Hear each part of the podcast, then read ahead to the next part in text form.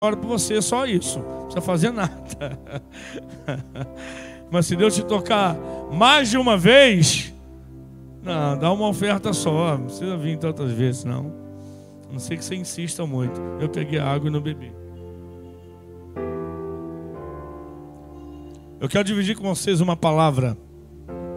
Abra sua Bíblia, por favor, em Isaías capítulo 6.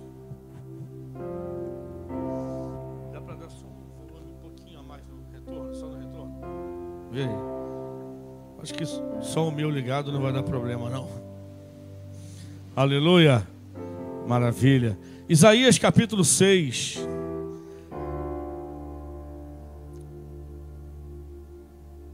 Você pode acompanhar pela tela também, se não der para você abrir a Bíblia e enxergar aí o texto. No ano em que morreu o rei Uzias, diz o profeta Isaías, eu vi também ao Senhor assentado sobre um alto e sublime trono, e a orla do seu manto, ou a cauda do seu manto, enchia todo o templo.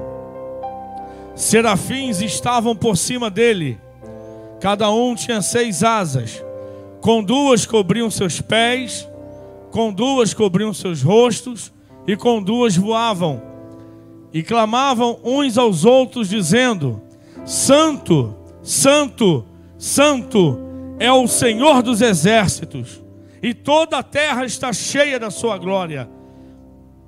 E os umbrais são as laterais, né, da porta. Os umbrais das portas se moveram à voz do que clamava, e a casa se encheu de fumaça.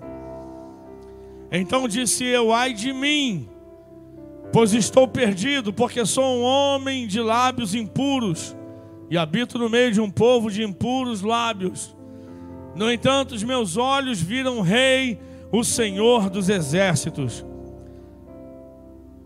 Porém, um dos serafins voou para mim, trazendo na sua mão uma brasa viva, que tirara do altar com uma tenaz, né? Com uma pinça grande.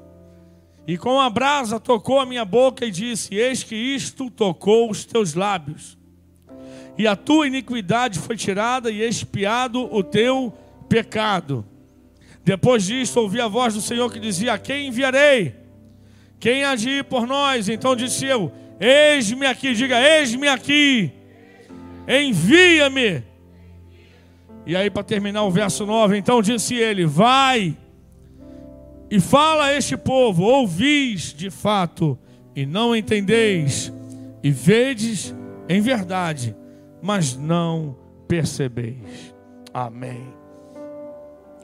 Glória a Deus. Queridos, esse texto fala muito para mim sobre adoração, sobre a postura de adoração que a gente aprende aqui com os anjos, com os serafins. Especificamente, existem várias categorias de anjos, né? A hierarquia angelical passa por serafins, querubins, anjos, arcanjos e algumas outras categorias. As mais faladas, as mais conhecidas na Bíblia são essas que eu citei. Mas eu quero falar primeiro sobre a questão da postura.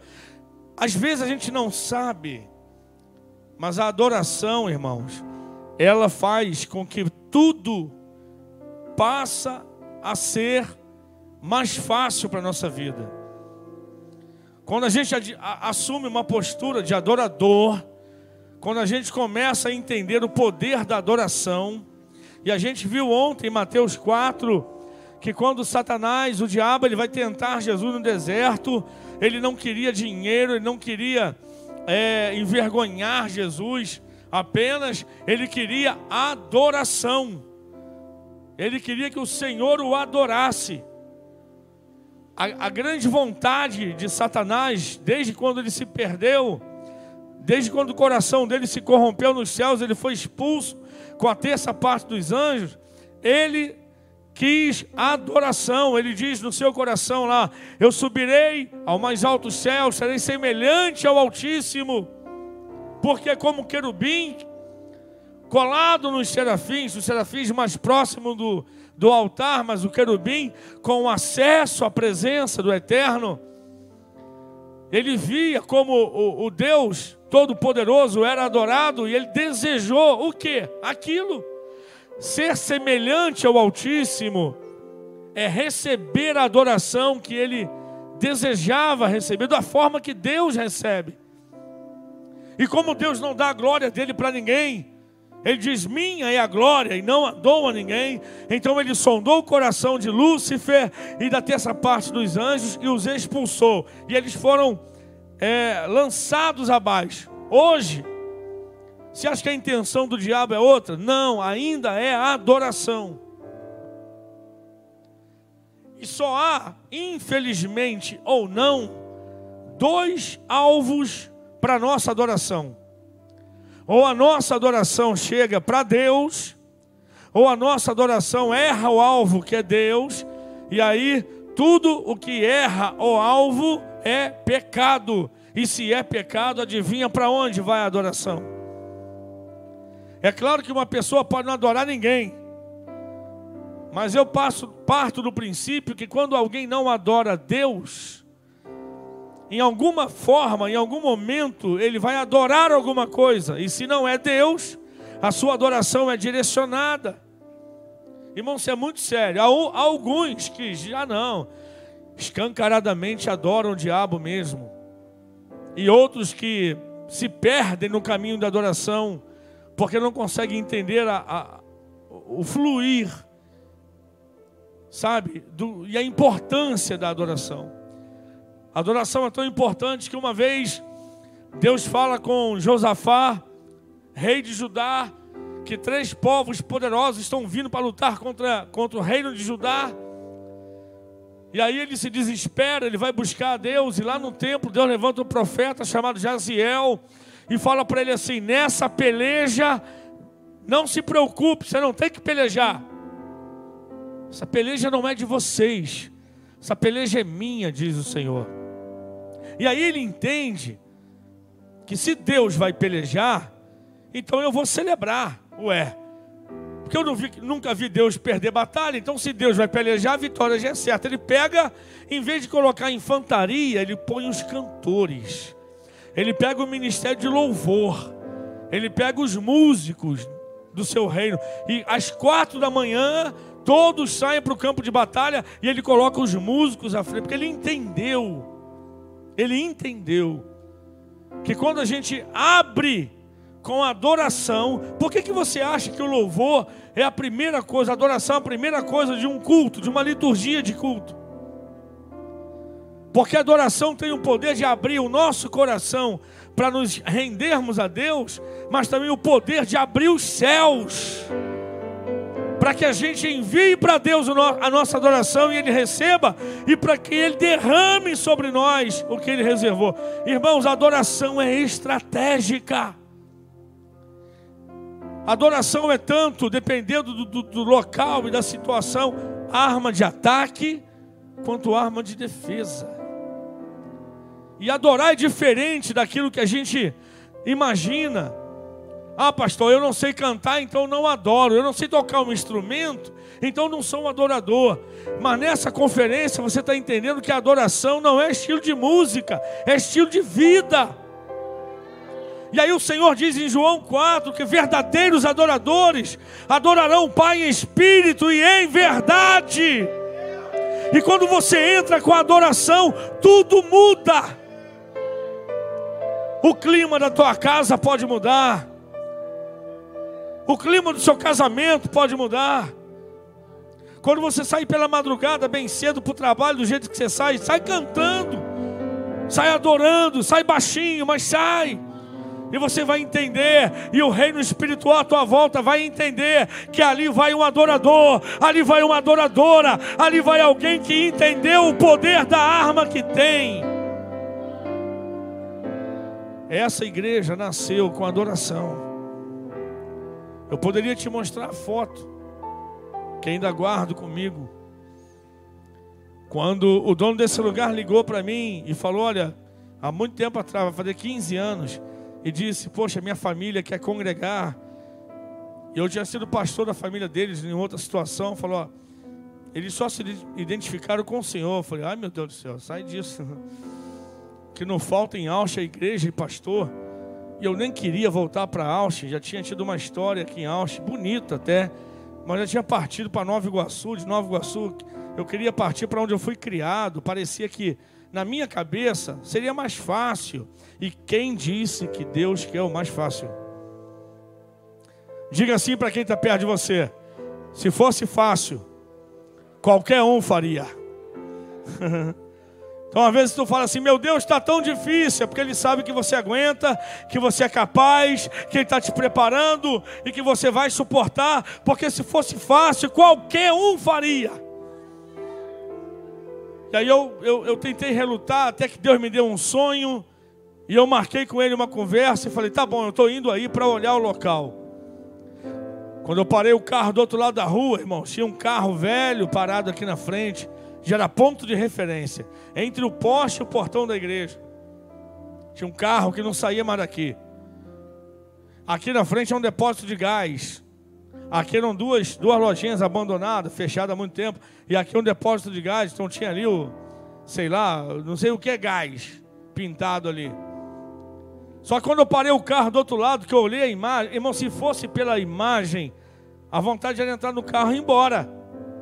Mas quando eu saí do carro, do outro lado da rua, eu senti a presença de Deus. Eu levantei as mãos, lá do outro lado da rua, e baixinho, para ninguém me chamar de doido, embora já parecia, do outro lado da rua, com as mãos para o alto, ou era um assalto, ou era crente orando, né? Eu com as mãos ali, eu comecei a falar em línguas, meu Deus é aqui, meu Deus é aqui. Só estava eu e minha esposa, na época, a irmã Luciana. Ei, pastor, nem sonhava ser pastora. Estava eu e ela falou, o que foi, meu filho? Eu disse, é aqui. Eu estou vendo a igreja aqui. Sério? Eu falei, a gente nem entrou ainda. Eu falei, mas é aqui. Aí veio o Paulinho, filho do dono, abriu aqui o portão e nós entramos aqui. Estava de um jeito bem diferente, irmãos. Olha, do pilar para cá não tinha nada, né? Vários botijões jogados, muito mato, não sei o que e tal. Um depósito de gás tradicional. E aí quando eu entrei aqui, tinha árvores, tinha poço, tinha tudo aqui. E eu fui falando com ela, ali pode ser a cantina, ali pode ser os banheiros, a secretaria, a gente puxa a igreja até aqui e tal, porque eu comecei a ver. Mas começou com uma adoração. Começou com uma adoração. Tá difícil para a tua vida, começa adorando. Os dias não estão fáceis. Quando você amanhecer, comece adorando de verdade. Se posicione no reino espiritual. Assuma quem você é. Eu vou falar sobre postura aqui rapidinho. Postura física, olha para mim. Você pode ficar de pé rapidinho? Você vai entender. Vai ficar até melhor.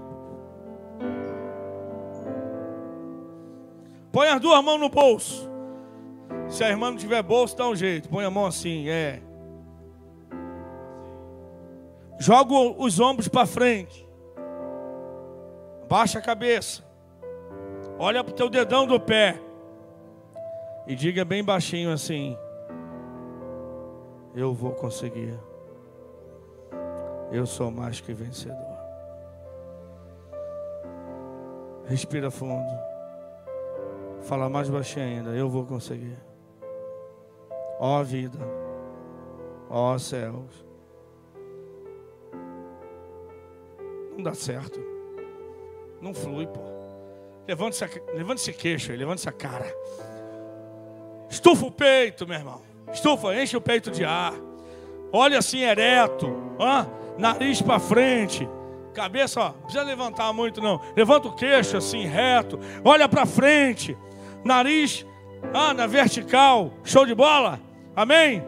Agora levanta as tuas mãos. E diga assim, enchendo o peito de ar, enche o peito de ar. E diga assim, eu vou conseguir. Eu sou mais que vencedor. Tudo posso naquele que me fortalece. Diga, ó vida, ó céus, desça sobre mim. É diferente, meu irmão. dependendo da forma que você se colocar, é isso que você vai ser, pelo amor de Deus. Quantos crentes parecendo aquela hiena lá do hard, com a cabeça para baixo e dizendo: será que Deus vai sentir pena de mim hoje ou amanhã? Deus não está aqui para se mover em tua direção com pena de você. Ele está olhando onde está um verdadeiro adorador. E é ali que Ele vai pousar. É ali que Ele vai se mover. É ali que Ele vai usar. É ali que Ele vai agir. Então levanta a sua mão e aplauda o nome do Senhor.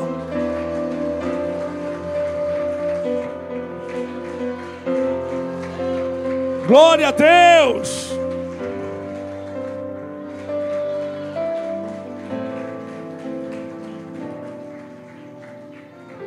Pode sentar. Vamos lá. No ano em que morreu o rei Uzias foi rei de Judá. O nome dele significa minha força é Deus, ou Deus é a minha força. Que nome forte, né? Bonito, né? Uzias. Minha força é Deus. E aí ele foi um cara tão marcante no reino de Judá, que Isaías, quando vai falar do dia que ele teve a visão, ele não fala assim: ah, foi no dia da festa tal, foi no dia da solenidade, foi na época da... Não. Ele lembrou que Deus apareceu para ele e o chamou como profeta no ano em que morreu o rei Uzias. Porque era alguém que marcou a história de Judá. E o nome dele, minha força é Deus. Uzias começou a reinar com 16 anos de idade. Quem tem 16 anos de idade aqui? Então você já pode reinar. Você já pode reinar já. Uzias reinou com 16 anos de idade.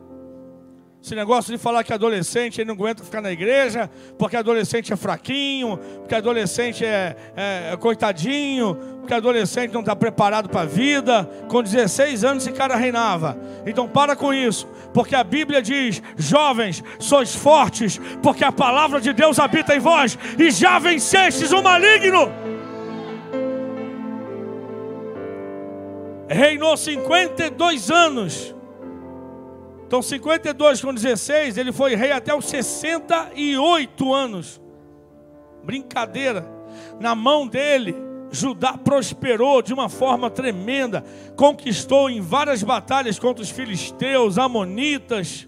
Muitos inimigos foram vencidos no reino de Uzias. No reinado, perdão, de Uzias.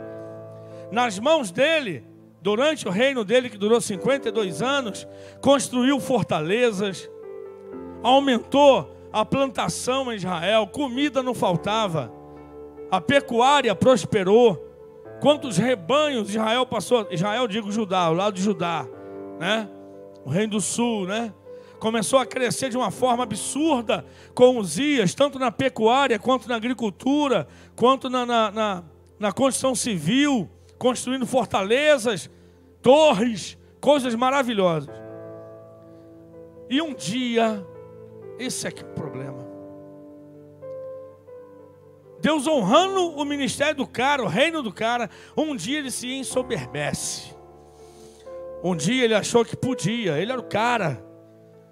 Tô mais de 50 anos reinando, olha como Judá prosperou através do meu reinado. Aí um dia ele se meteu a fazer um negócio que não era papel dele. Você sabe que o governo em Israel durante muito tempo foi o chamado triunvirato.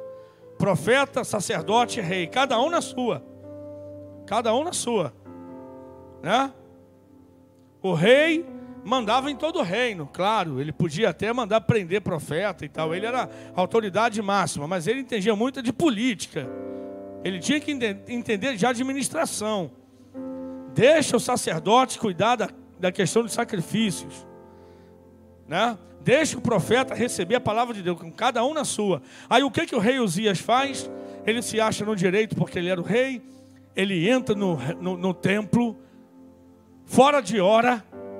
Ele entra e ele cisma que ele vai queimar incenso no altar. Aí os sacerdotes falam: cara, não é para você incenso, nós queimamos. Você é o rei, nós somos sacerdotes. Ele peitou os sacerdotes. O problema é que muitas pessoas que começam bem terminam mal. Tem muita gente que começa bem, começa servindo legal, começa a ser humilde, Deus abençoa, Deus prospera, daqui a pouco está batendo de frente com o sacerdote. Ah, porque a palavra diz que eu sou rei. A Bíblia diz que Deus nos fez reinos e sacerdócio, não é não? Então eu posso tudo. Aí o cara empurrou a porta do templo, entrou, vou queimar incenso no altar. Empurrou o profeta. Quando ele está chegando, Deus fala, não gostei. O cara ficou leproso. E o primeiro lugar que apareceu a lepra foi na testa dele. Porque quando Deus quer chamar a atenção, Deus chama. Você imagina o cara com lepra na testa, filho.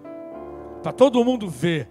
Bateu o olho e falar, ali o leproso. Não tinha como esconder. Naamã, aquele cara lá da Síria, comandante do exército, ainda escondeu porque ele vestia farda, era no corpo. Devia esconder parte do rosto com capacete e tal. Mas e na testa? Como é que esconde? Deus pôs a lepra em Uzias e na testa. Teve que passar o reino para o filho dele chamado Jotão. E aí ele teve que se esconder. Há quem diga que o filho ainda consultava ele algumas coisas, porque ele ficou lá. Deus não matou ele de vez, não. Fez ele sofrer um bocado. Mas o cara não foi bom? Foi bom até ele deixar de respeitar o altar. O problema de Uzias é que ele desrespeitou o altar.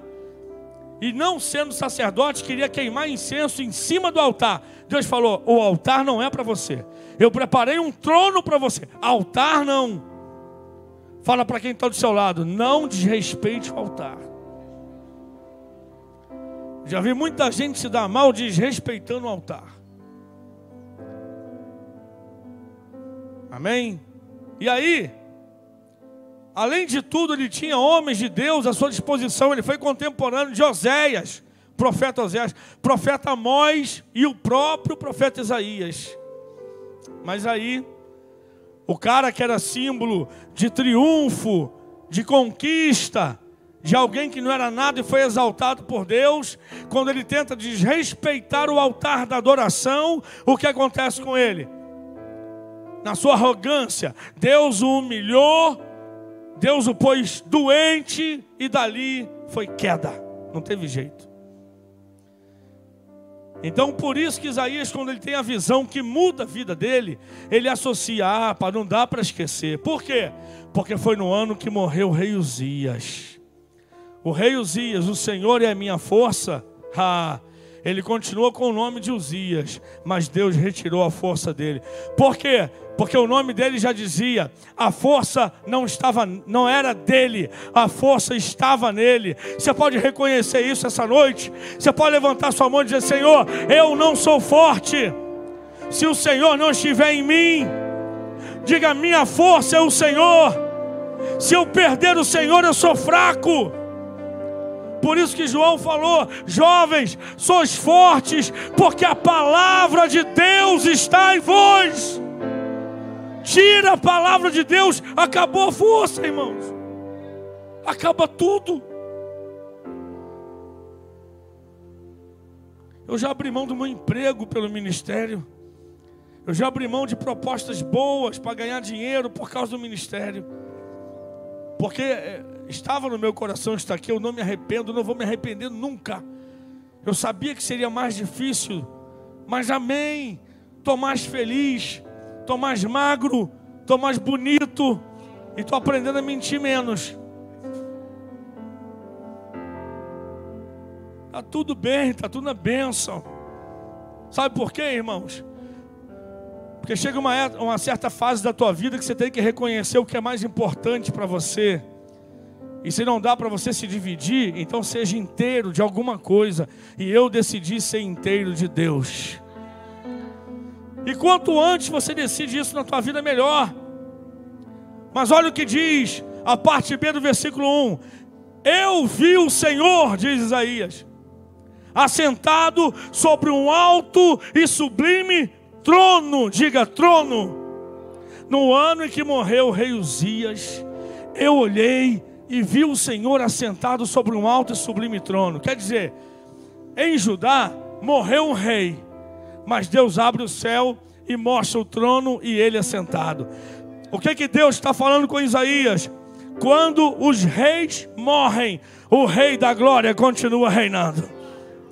Quando o rei da terra morre, quando o trono da terra fica vazio, o trono do céu ainda tem o rei do universo, e a sua glória enche todo o templo. Fica tranquilo, Deus está olhando para o Brasil, Deus está olhando para a América, Deus está olhando para a terra, Deus está olhando para a igreja, Deus está olhando para cada ser humano. Os reinos da terra se movem, a terra se estremece, mas o Senhor está mandando ainda em tudo, tudo está em suas mãos. Quando o rei morre, ele mostra para o profeta: eu estou assentado no alto e sublime trono. Sabe qual é o problema dos reis? É que eles esquecem que existe o rei dos reis. Sabe qual é o problema dos juízes? É que eles esquecem que tem um juiz sobre toda a terra. Sabe qual é o problema dos nossos ministros supremos? É que eles não entendem que eles só ministram até onde Deus permitir que eles ministrem. Porque a hora que Deus tapar as duas narinas de uma vez só, acabou o ministério, acabou o reino, acabou o trono, acabou o púlpito, acabou o instrumento, acabou a saúde, acabou tudo. Porque existe um trono no céu, onde tem o Rei da Glória sentado, e Ele governa sobre tudo e sobre todos, não tem jeito. Tem um louvor da época do pastor Marquinho e minha, que diz que os reis da terra se curvarão ante a Ti, Senhor. Os poderosos virão a Ti e confessarão. E aí, confessar o nome do Senhor. Deixa para lá, não vamos cantar não. Quando ele olha o trono, e aí vamos começar a falar de adoração aqui. Quando ele olha o trono, ele vê que acima do trono tem serafins. Diga, serafins. Aleluia. Porque para você ser um adorador, você tem que ser afim de ser adorador. É. Tem gente que não está afim, não. Tem não.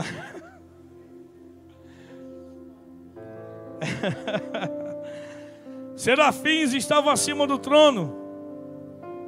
E aí eu pergunto: quem são os serafins? Hã? Como eu falei, existem hierarquias angelicais. Os serafins, eles são a categoria angelical mais próxima do trono. Não tem linha sucessória não, Deus é eterno. Mas eles ficam próximo do trono. E o que eles fazem? 24 horas, lá não tem dia e noite. Se tivesse, poderíamos dizer que 24 horas eles estão ali para glorificar a majestade do Rei do Universo, para glorificar a Deus. Estão ao redor do trono, acima do trono, estão ali dizendo santo, santo, santo, santo. Por quê? Porque o papel deles é glorificar a majestade de Deus. Se eles não glorificam a majestade de Deus, eles não são serafins. Os querubins eram a categoria mais próxima dos serafins, ok? Na sua atribuição. Tanto é que nas palavras tanto de Ezequiel quanto de Isaías, Lúcifer, ele era vestido de pedras de preciosas, pedras afogueadas. Ele tinha uma beleza exuberante. Por quê? Porque os instrumentos musicais identificados na palavra desses dois profetas apontam que, apesar de ser um querubim, né, ele está próximo da música, da adoração. Os serafins estão um pouco mais adiante, acima do trono, ao redor do trono, guardando e glorificando a majestade de Deus. Os querubins tinham acesso, mas o coração deles se perdeu. Sabe qual é o papel do diabo hoje em dia? Levitas, adoradores, obreiros, crentes em Cristo, adoradores do Senhor. É fazer com que a gente não adore. É fazer com que a gente não conheça a adoração. Que a gente imagine que adorar é cantar junto com o ministério de louvor na hora do culto, ou só se tiver um som tocando dentro de casa ou no carro. Adorar passa por música, mas adorar sem música também é possível, porque a melhor música que Deus gosta de ouvir é a poesia do teu coração, declarando a sua dependência e o seu amor a Ele, todos os momentos da sua vida. Você vai fazer uma prova no seu colégio, adolescente, na hora da prova você fecha os olhos, você ora a Deus e diz: Senhor, eu preciso de Ti, Tu sabe que a minha dependência é Tua, eu estudei, me preparei, mas se o Senhor não trabalhar na minha memória, não vai fluir. E naquele momento Deus entende que você está dizendo: Deus, eu dependo de Ti. Ele fala: agora flui, agora vai. E a gente olha para esses serafins.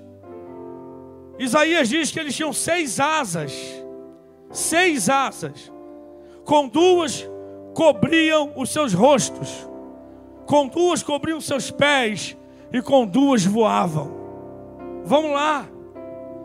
Olha para a postura desses anjos. Eles estão ali sobrevoando o altar de Deus.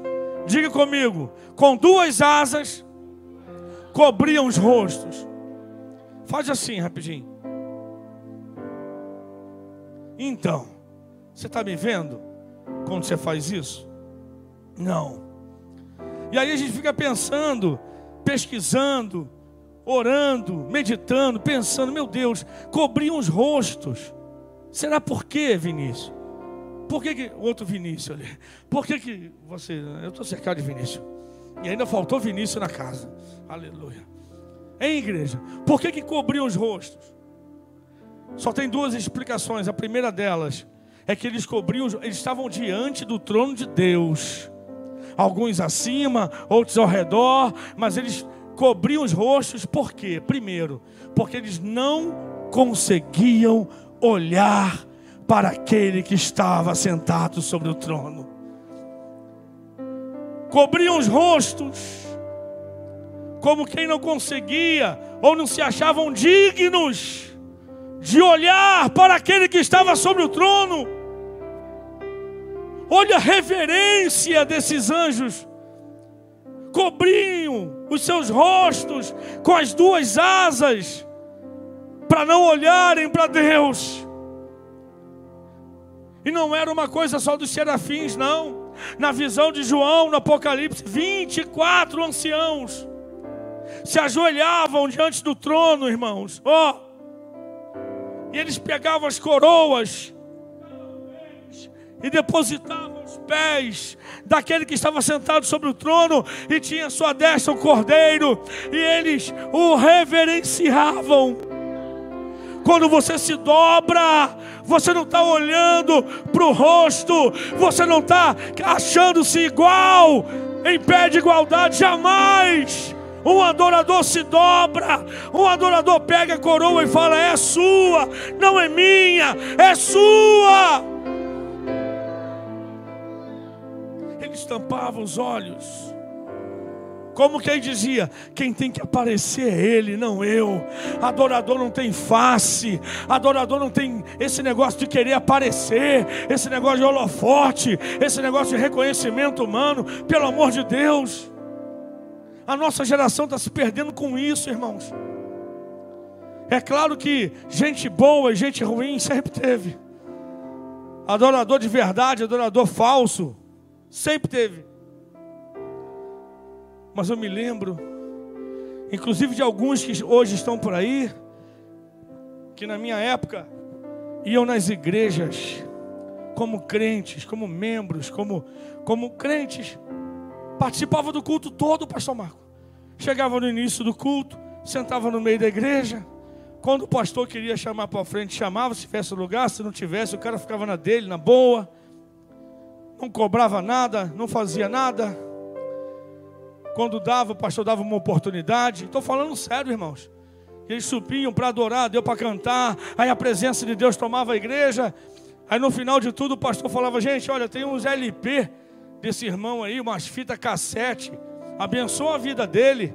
O cara saía dali, comia uma coxinha de graça na cantina. Era abençoado. depois nós nos tornamos profissionais. Eu não sou contra, não. Todos eles que já vieram aqui, nós também assumimos um compromisso, nós também abençoamos. Só que quando o negócio já começa a ter valor, não é mais oferta, é cachê, é contrato. É contrato. Teve um que estabeleceu o valor e fez a gente lá no escritório assinar o contrato. Eu me senti mal pra caramba, parecia que eu estava chamando um artista para a igreja.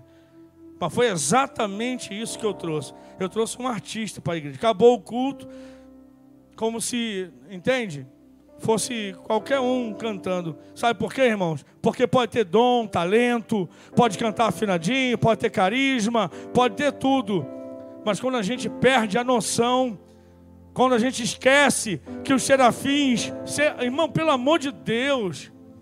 Eu estou falando de anjos da mais alta patente angelical que estão ao redor do trono do Deus Todo-Poderoso. Não assinaram com gravadora, nada não. Eles estão no alto céu, diante do trono do Deus Todo-Poderoso. E eles tampam o rosto para não aparecer.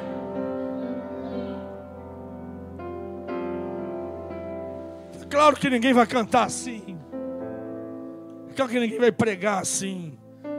Isso é simbólico para nós. Para eles é real, foi na visão de Isaías. Mas para nós é o seguinte: quem tem que aparecer é quem está em cima do trono. Quem tem que ser reverenciado é quem está sentado no trono. Quem tem que ser adorado é quem está em cima do trono. Nós, adoradores, tampamos o rosto, porque nem dignos de olhar para ele nós somos. É essa a mensagem, igreja.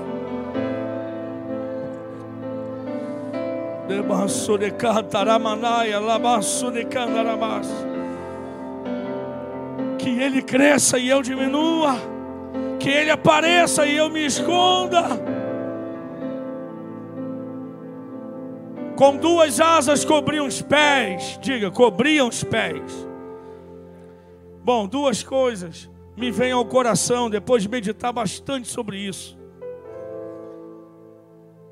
Quando eles cobriam os pés, obviamente, eles estavam voando. Eles cobriam os pés como quem estavam dizendo assim: Rodrigão, Senhor, não sou digno de pisar o chão que tu pisas. Esconda os meus pés. Eu não sou digno.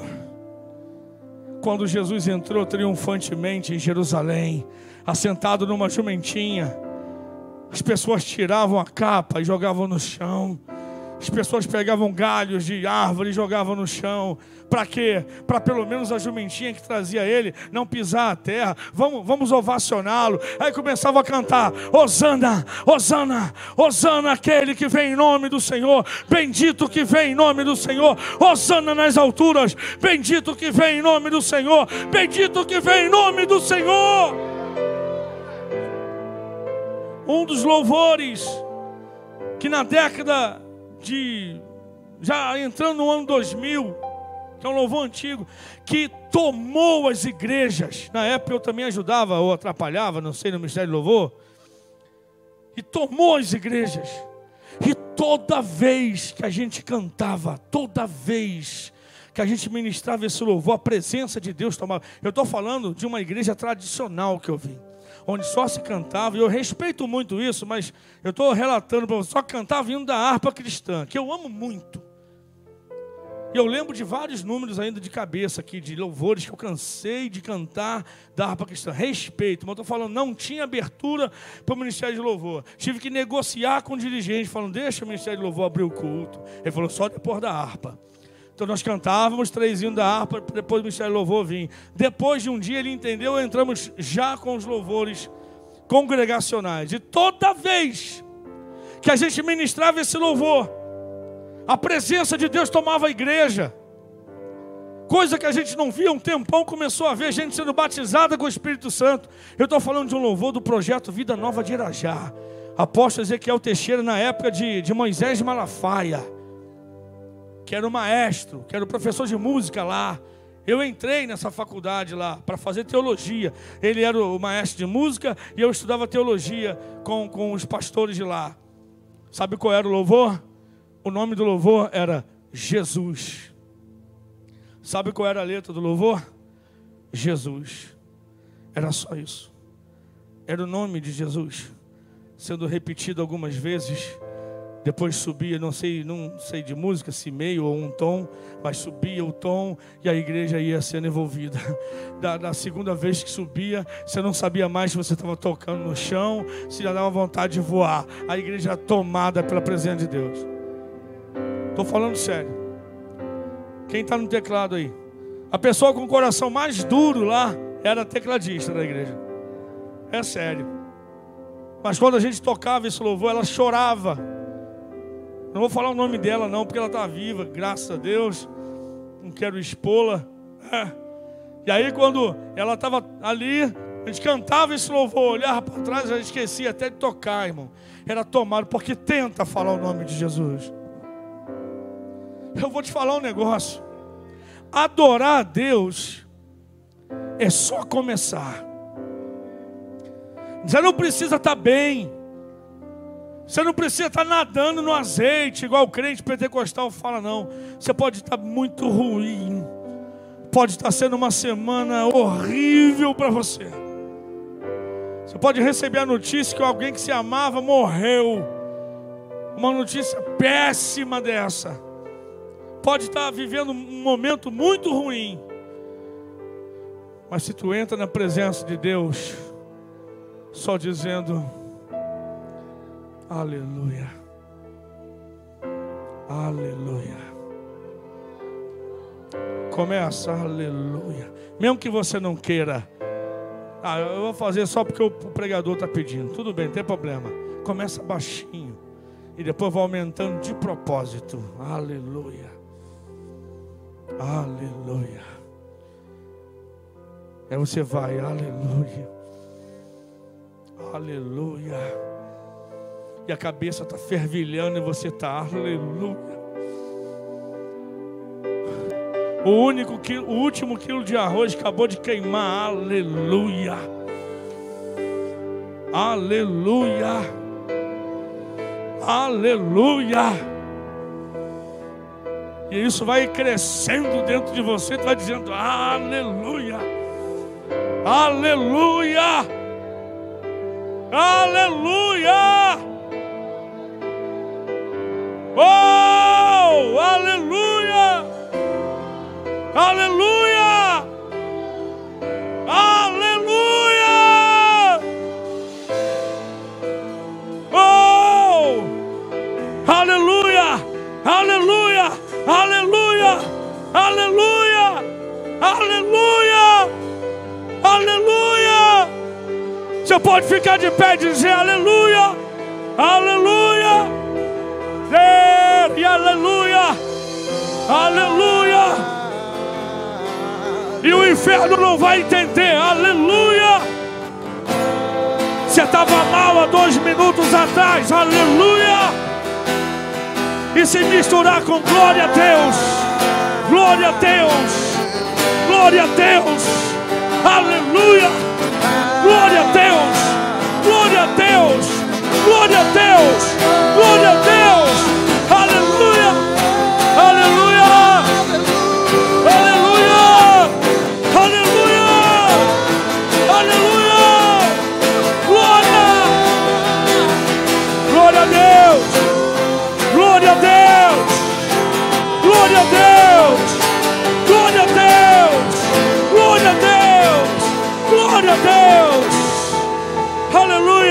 Aleluia, acelera, acelera, aleluia, aleluia, aleluia, aleluia, aleluia, aleluia.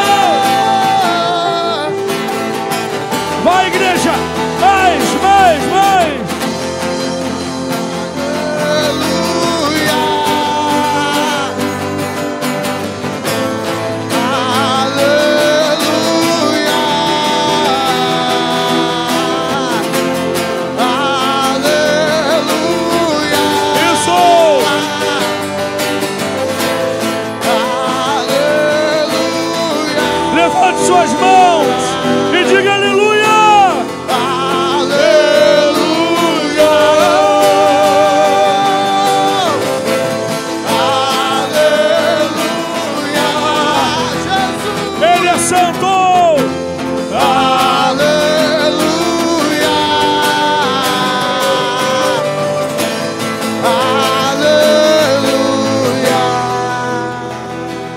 Você entende? Você entende isso? Você não precisa ter a letra de um louvor inteira na cabeça. Você não precisa saber cantar, tocar. Seria bom, mas é só dizer aleluia. Aleluia. Aleluia. Aleluia. Agora tu imagina.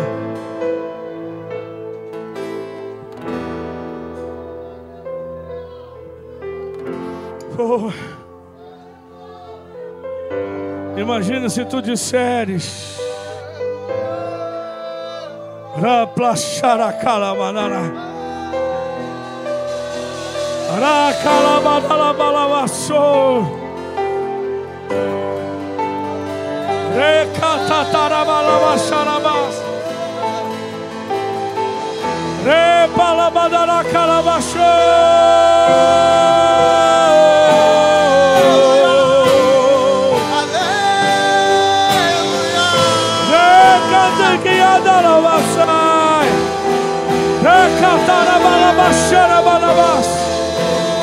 Aleluia, aleluia, glória a Deus, glória a Deus.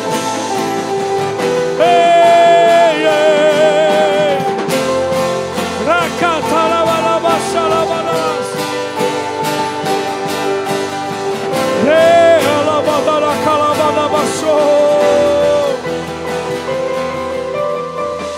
é só isso, igreja. Aquele que é espiritual discerne tudo espiritualmente.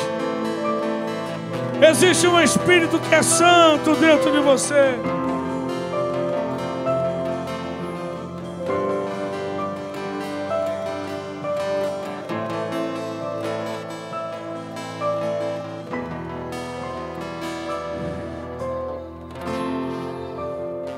E aí você pensa assim: Eu vou já justificar como está sendo até transmitido, né, irmão? Tem muitos outros, mas eu fico pensando assim: ah, você tem que estar num culto com a Zaf Borba ministrando adoração. Você tem que estar num culto com David Quino, com Antônio Cirilo, com Heloísa Rosa.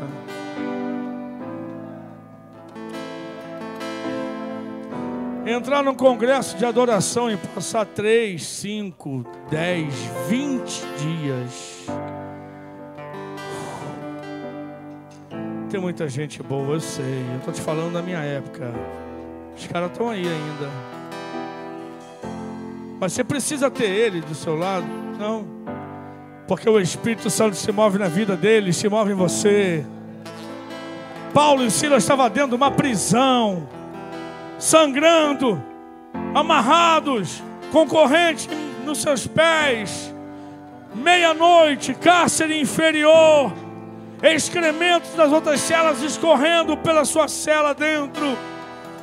Eu não sei que hinos eles cantavam ali. Tem gente que pensa, qual o hino que eles cantavam? Eu não sei. Quem sabe eles cantaram esse louvor lá no meio do cárcere em Filipos. Aleluia. Aleluia, porque eu creio que nessa noite, nesse momento, correntes começaram a cair dos seus pés, correntes começaram a cair de nossas mãos, mordaças caíram de sua boca. É só adorar, é só adorar. O Espírito Santo faz o resto. Bom, eu não acabei não, então se você quiser sentar, ficar em pé, faz. E eles estavam dizendo: eu não mereço pisar o chão que o Senhor pisa, deixa eu cobrir os meus pés. E sabe de uma coisa que eu aprendo quando eles cobrem os pés? Sabe o que ele estava dizendo? Quanto mais próximo, escuta isso, quanto mais próximo do trono de Deus, mais longe estamos da terra. Entendeu isso? Quanto mais perto do trono de Deus, diga, quanto mais perto do trono de Deus, mais longe eu estarei da terra. porque sobraram duas asas. Eu falei que com duas cobriam os rostos, com duas cobriam os pés, e com as outras duas eles voavam. Prepare-se para começar a voar. Prepare-se para começar a voar. Pelo amor de Deus, quando você entrar na presença dele, lembra do que Davi falou no Salmo 100, entrando na presença dele com salmos, cânticos espirituais, sabe, celebrando ao Senhor com júbilo, com alegria. Você não precisa ficar segurando a cadeira, porque ela não vai para lugar nenhum. Você não precisa ficar preocupado com outra coisa, apenas adorar. Igreja, quando a gente assume a postura de um adorador... Eu tinha um cara que trabalhava com a gente. Estava um sol escaldante, irmãos, em Belfor Roxo. Estava numa obra com ele há mais de 6 meses. Sol escaldante, sabe o que ele era? Carpinteiro. Não estou falando de Jesus não, hein? Ele era carpinteiro, fazendo formas dos nichos. Vinham lá as máquinas, ou às vezes escavação manual, os ajudantes faziam os buracos. Vinha o pessoal lá, os armadores, fazer toda a parte da ferragem. E aí vinham, ou melhor, antes ele, né, como carpinteiro montando. Irmãos, um sol arrebentando. O cara cantava o dia inteiro. O dia inteiro. O dia inteiro. Suor escorrendo, o cara cantando. Vai lá tomar uma água. Ainda não acabei. Cantando, cantando, cantando, cantando. E um dia eu cheguei para ele e falei: por que você canta o tempo todo? Ele falou: se eu parar de cantar, eu lembro dos meus problemas. Enquanto eu canto, eu entrego para Deus. Oh, igreja, precisamos aprender. Com duas voavam. Voe. A partir de hoje, voe na presença de Deus. Voe, voe, sai da terra, não pisa o chão. E aí, sabe o que os serafins faziam? Clamavam uns para os outros, dizendo: santo, santo, santo é o Senhor dos exércitos. Olha aqui, a gente imagina assim, olha para mim. O trono de Deus está aqui, e eles falando santo, santo. Não, o texto fala que eles clamavam uns para os outros. Olha aqui, o Marquinho é um serafim, o João é outro, o Endel é outro, eu sou outro. E aí eu vou dizendo para ele: santo. Eu vou lembrando a você que ele é santo. Eu nem olho para ele. Lembra que eu estou com duas asas tampando meu rosto? Lembra? Então eu não consigo olhar para ele. Eu olho para você e digo: ele é santo. Ele é santo. Marcos, santo, santo, santo, santo. Santo, quem? O Senhor dos exércitos. Ele é santo, santo, santo. Sabe o que é isso? Um para o outro olhando e dizendo: ele é santo, santo. Nós temos o privilégio de estar aqui na presença daquele que é santo. Santo, eu te convido para você olhar um para o outro. Olha para alguém, olha para outro. Se precisar sair do seu lugar, sai rapidinho. Olha nos olhos. Aponta para o altar sem olhar para o altar e diga assim: ei, ele é santo, ele é santo, ele é santo, ele é santo. Sai do seu lugar, fala para o teu irmão: ele é santo, ó, ele é santo, ele é santo. O Senhor dos exércitos, ele é santo, santo, santo. Vamos, igreja, santo, santo, santo, santo, santo, santo. Ele é santo, ele é santo, santo, santo, santo, santo, santo, é o Senhor dos exércitos, santo, santo, santo, santo, santo, santo,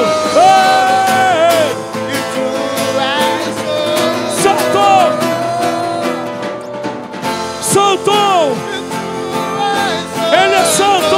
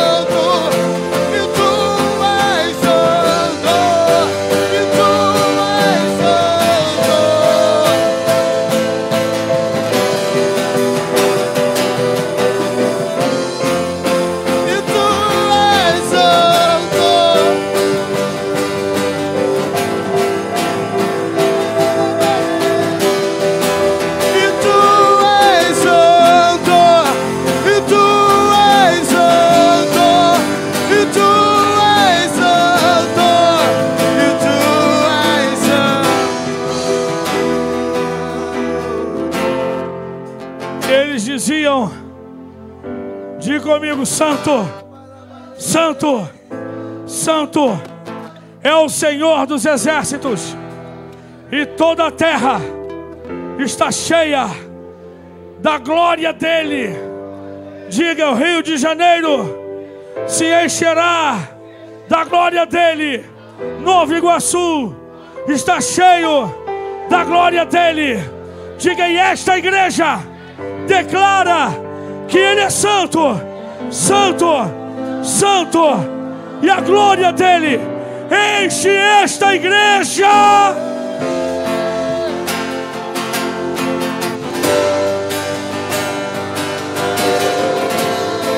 Aplauda, celebre, ele é santo, ele é santo.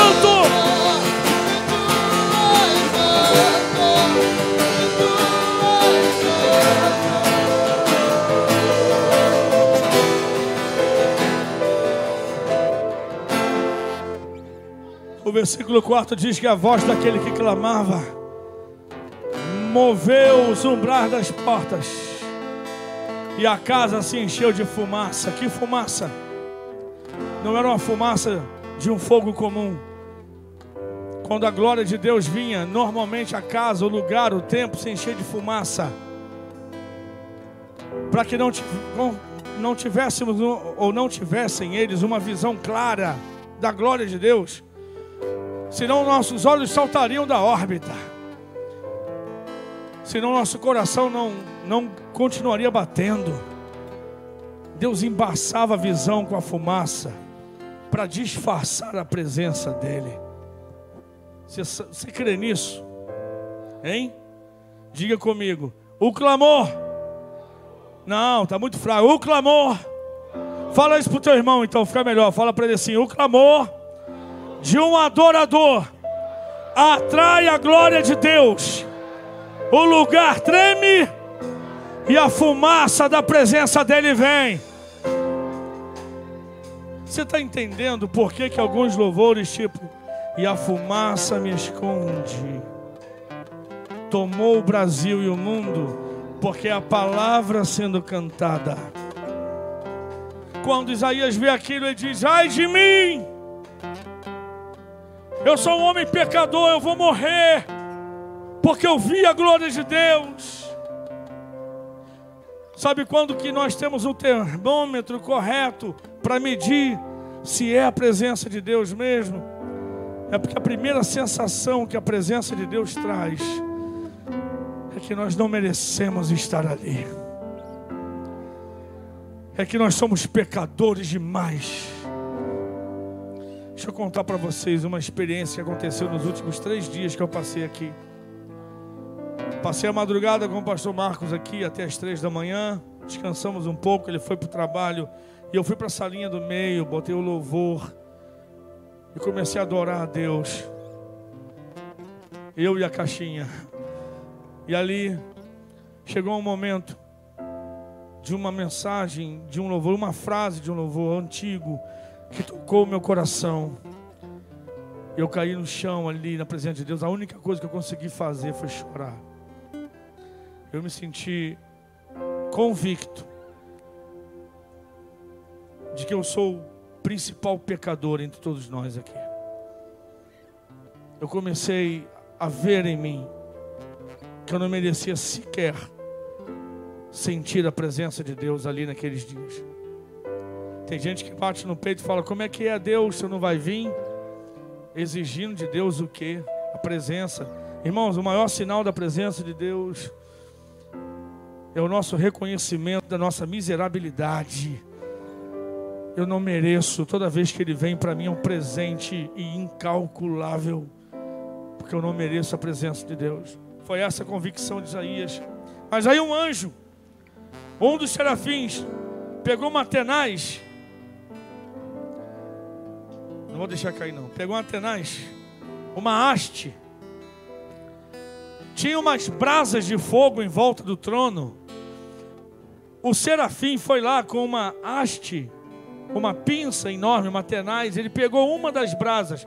Aí eu pergunto para você: ué, ele não é um serafim? Hein? Ele não é na ponta da hierarquia da cadeia angelical. Ele não está diante do trono, Vinícius, adorando o Todo-Poderoso. Por que ele não foi lá e pegou uma brasa com a mão? Era a brasa do trono, irmãos. Ele foi com uma tenaz, porque o fogo que saía do trono em forma de brasa, nem o serafim suportaria. Ele falou: não sou digno desse fogo. Ele vai com uma pinça e pega, e com essa pinça ele queima os lábios do profeta, e diz para ele assim agora no verso 7: tua iniquidade e o teu pecado foram retirados. Sabe o que Jesus fez? Ele foi para o Pai. E aí, quando ele foi para o Pai, os discípulos ficaram orando no cenáculo. Ele mandou o Espírito Santo. Cara, olha que coisa doida, meu. O Espírito Santo veio no cenáculo em forma de o som de um vento, mas veio como línguas de fogo e pousou sobre cada um deles, e todos foram cheios. O fogo do altar simbolizava a presença do próprio Espírito de Deus, que os serafins foram com uma haste pegar e tocar no lábio do profeta. Olha isso, o anjo não tocou na brasa, mas a brasa tocou no lábio do profeta. Deus deu à igreja o privilégio que até aos anjos não foi dado. Você entendeu isso? Quantos são batizados com o Espírito Santo aqui? Deus pegou uma brasa do altar, que simboliza a presença do próprio Eterno na pessoa do Espírito, te queimou com a brasa do altar, profeta, coisa que nem o serafim teve ousadia em fazer. Mas a brasa, Deus falou para ele ali: olha, não é para você, é para Isaías, não toca nela. Ele pegou com uma pinça e queimou os lábios de Isaías. Esse mesmo fogo desceu sobre você, e tem um tempão que você não consegue falar em línguas. Que isso? O que aconteceu? Eu queria te chamar aqui à frente para a gente encerrar bem essa noite. Você foi queimado com a brasa do altar, você foi batizado com o Espírito Santo de Deus, e você não consegue falar em línguas. Você não consegue falar em línguas, hein?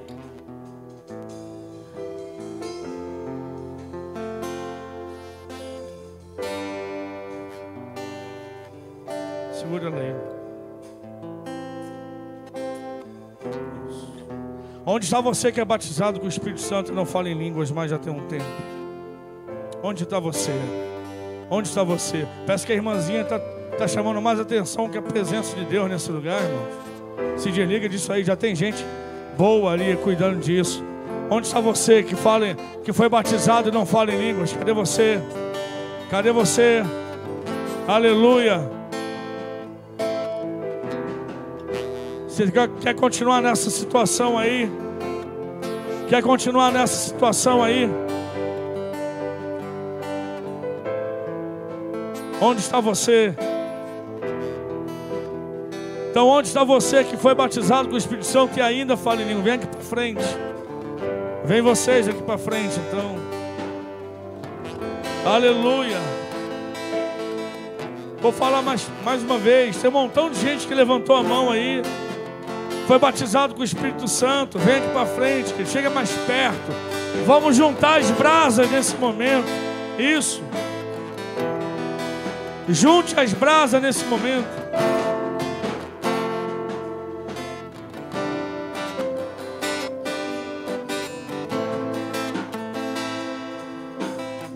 Feche os teus olhos e comece a falar em línguas, então. Você falou que estava tudo bem contigo, vai lá. Feche teus olhos e fala em línguas. Adore a Deus em línguas, ore em línguas, profetize em línguas. Vamos lá. O privilégio que o Senhor não deu aos anjos, deu à igreja. O privilégio que Deus não deu aos anjos, deu à igreja. Fala em línguas. A quem enviarei? Quem há de ir por nós? disse o profeta: eis-me aqui, eis-me aqui, envia-me, envia-me. Ora em línguas, ora em línguas, ora em línguas, ora em línguas.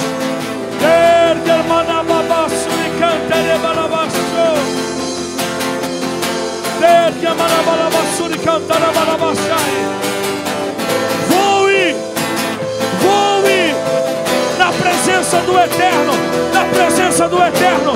Voe, voe, voe, voe, voe.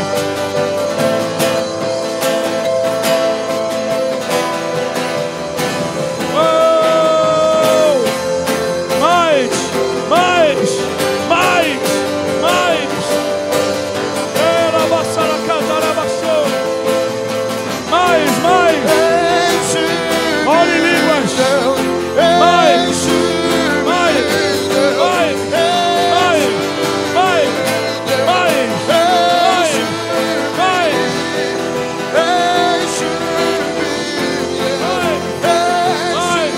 oh, mais,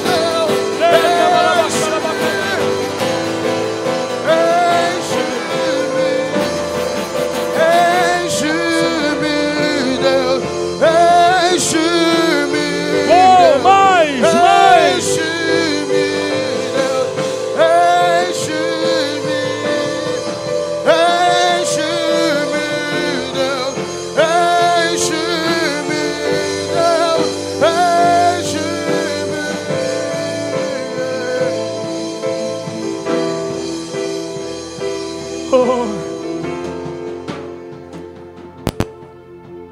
O último versículo é o 9. No 8, Deus pergunta: e agora que eu te queimei os lábios, Isaías, a quem enviarei? A quem enviarei? E ele diz: eis-me aqui, envia-me. No verso 9, Deus diz: então vai e profetiza. E aí começa o ministério de Isaías. Deus está falando: vai, vai. Sabe para que Deus quer nos levar em adoração e nos encher do Espírito? Para irmos. Sai da onde você está, sai dessa vida mais ou menos com Deus e flua na presença do Eterno. A quem enviarei? Diga para ele: eis-me aqui, Senhor. Diga à igreja: eis-me aqui, Senhor. E ele vai dizer: então vai. Então vai, ganhe sua família. Então vai, ganhe seus amigos. Então vai e fala do meu nome. Então vai, vai, vai, vai e flua. Feche teus olhos, continue adorando ao Senhor. Enche esse ambiente, enche esse lugar. Te pedimos, Jesus, te damos. Vem mais pra frente, igreja, vem perto do altar. Vem, vem, vem, vem. Vamos adorar juntos aqui. Todos, todos, vem, vem. Seja cheio até transbordar ao sair daqui. Enche esse ambiente, enche esse lugar. Jesus, te damos, liberdade, que caia o teu Espírito. E vem